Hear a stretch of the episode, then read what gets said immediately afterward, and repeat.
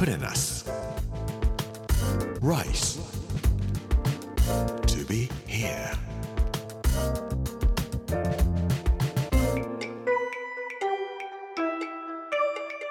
こんにちは作家の山口洋二ですこの時間はプレナス Rise to be here というタイトルで毎回食を通して各地に伝わる日本の文化を紐解いていきます。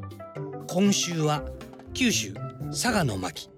月曜日の今日は国見峠を越えて有田から来たごまというお話をしたいと思います。プレナス Rice to be here. Brought to you by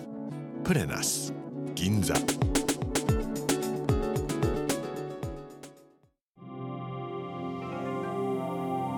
有田と言いながらちょっと佐世保のお話をさせていただきたいと思いますずっと東に向かって204号線というのが走ってるんですけどもこれを走らせていくと国見峠というところに出ます。綺麗な湧き水が湧いておりまして佐世保の人たちはみんなこの水は美味しいと言ってペットボトルを持って汲みに行きます。それくらい本当に美味しいお水です。よく晴れた日に国見峠を越えて降りていくと美しい田園風景が広がっていきます。棚田ですね。もう刈り取りは終わってるとは思いますけれども刈り取り寸前のこの国見峠の棚田はものすごく美しいです。夏に佐世保帰ったりしますと僕は細い道を車で降りていきます。そうするとその田んぼの中にオタマジャクシやカエルドジョウ水カマキリいっぱいうじゃうじゃうじゃうじゃいるんですね。で雑木林なんですけどもとても綺麗で中入っていきますとカブトムシやクワガタカナブンハチとかなんとかもいっぱいいますけれどもこれだけ自然がそのまま残っているところはなかなかないんじゃないかなと思います。朝早く行ったりしますとコジュケイという小さなうずらのような鳥がちょっと来いちょっと来いみたいな鳴き方をして呼んでるんですね。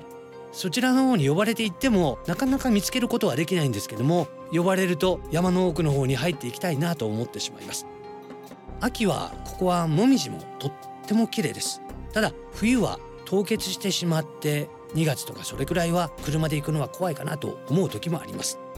この国見峠というところが長崎県の佐世保市と佐賀県の伊万里市というところの境になります。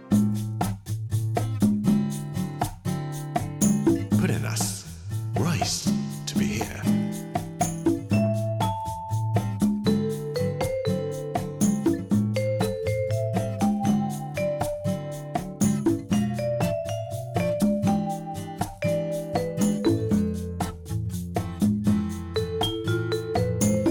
佐世保は鎮守府といって軍港です。明治22年1889年ですけれどもここから限界灘に向かって海外の防衛をあるいは攻略ですけれどもやっていこうという鎮守府という国を守るための軍港ですね。それを作ったわけですがその時にたくさんの人たちが佐世保という町に流れ込んできます。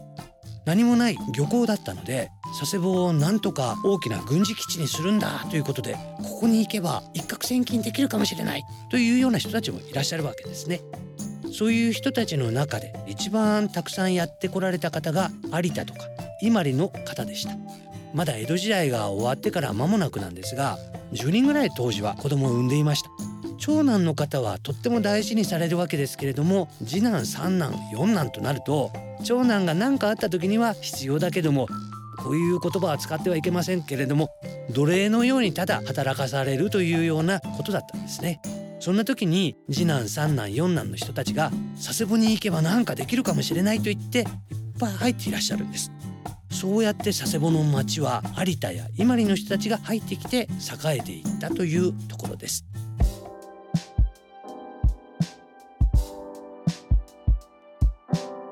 佐賀の西側の方言が佐世保にはたくさん入ってるんです。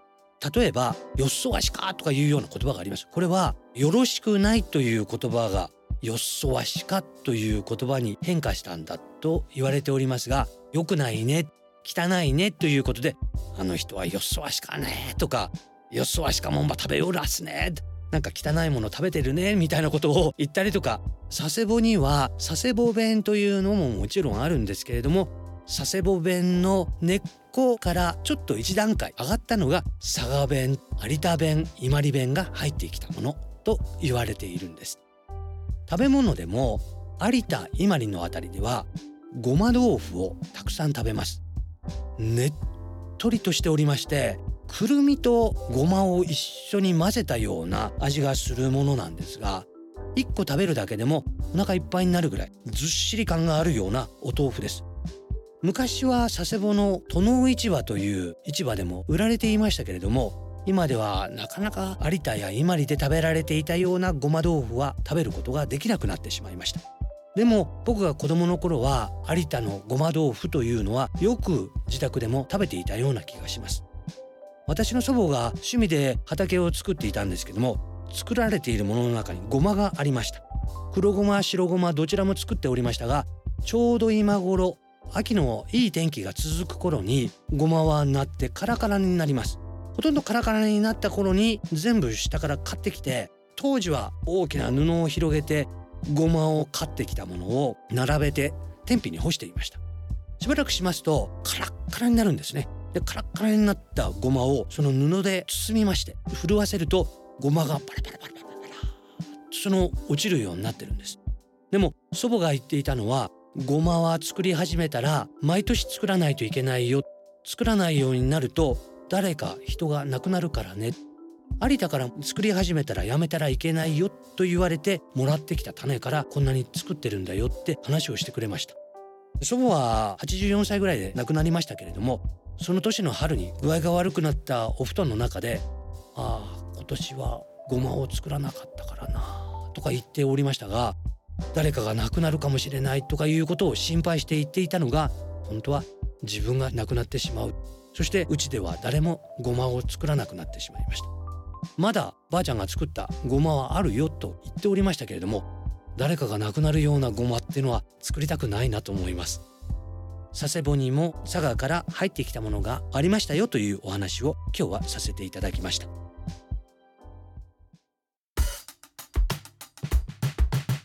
Purenas. Rice. To be here.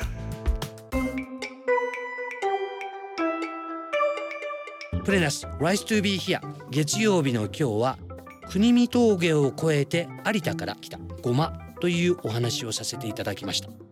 明日は白磁エッグシェル有田への道というお話をさせていただきたいと思いますこの番組はポッドキャストでもお楽しみいただけます聞き逃した方やもう一度聞きたいという方ぜひこちらも聞いてみてくださいプレナス Rise to be here Amazon、Apple、Google そして Spotify のポッドキャストでお聞きいただくことができますこの時間お相手は作家の山口洋二でした Purenas. Rice to be here. Brought to you by Purenas. Ginza.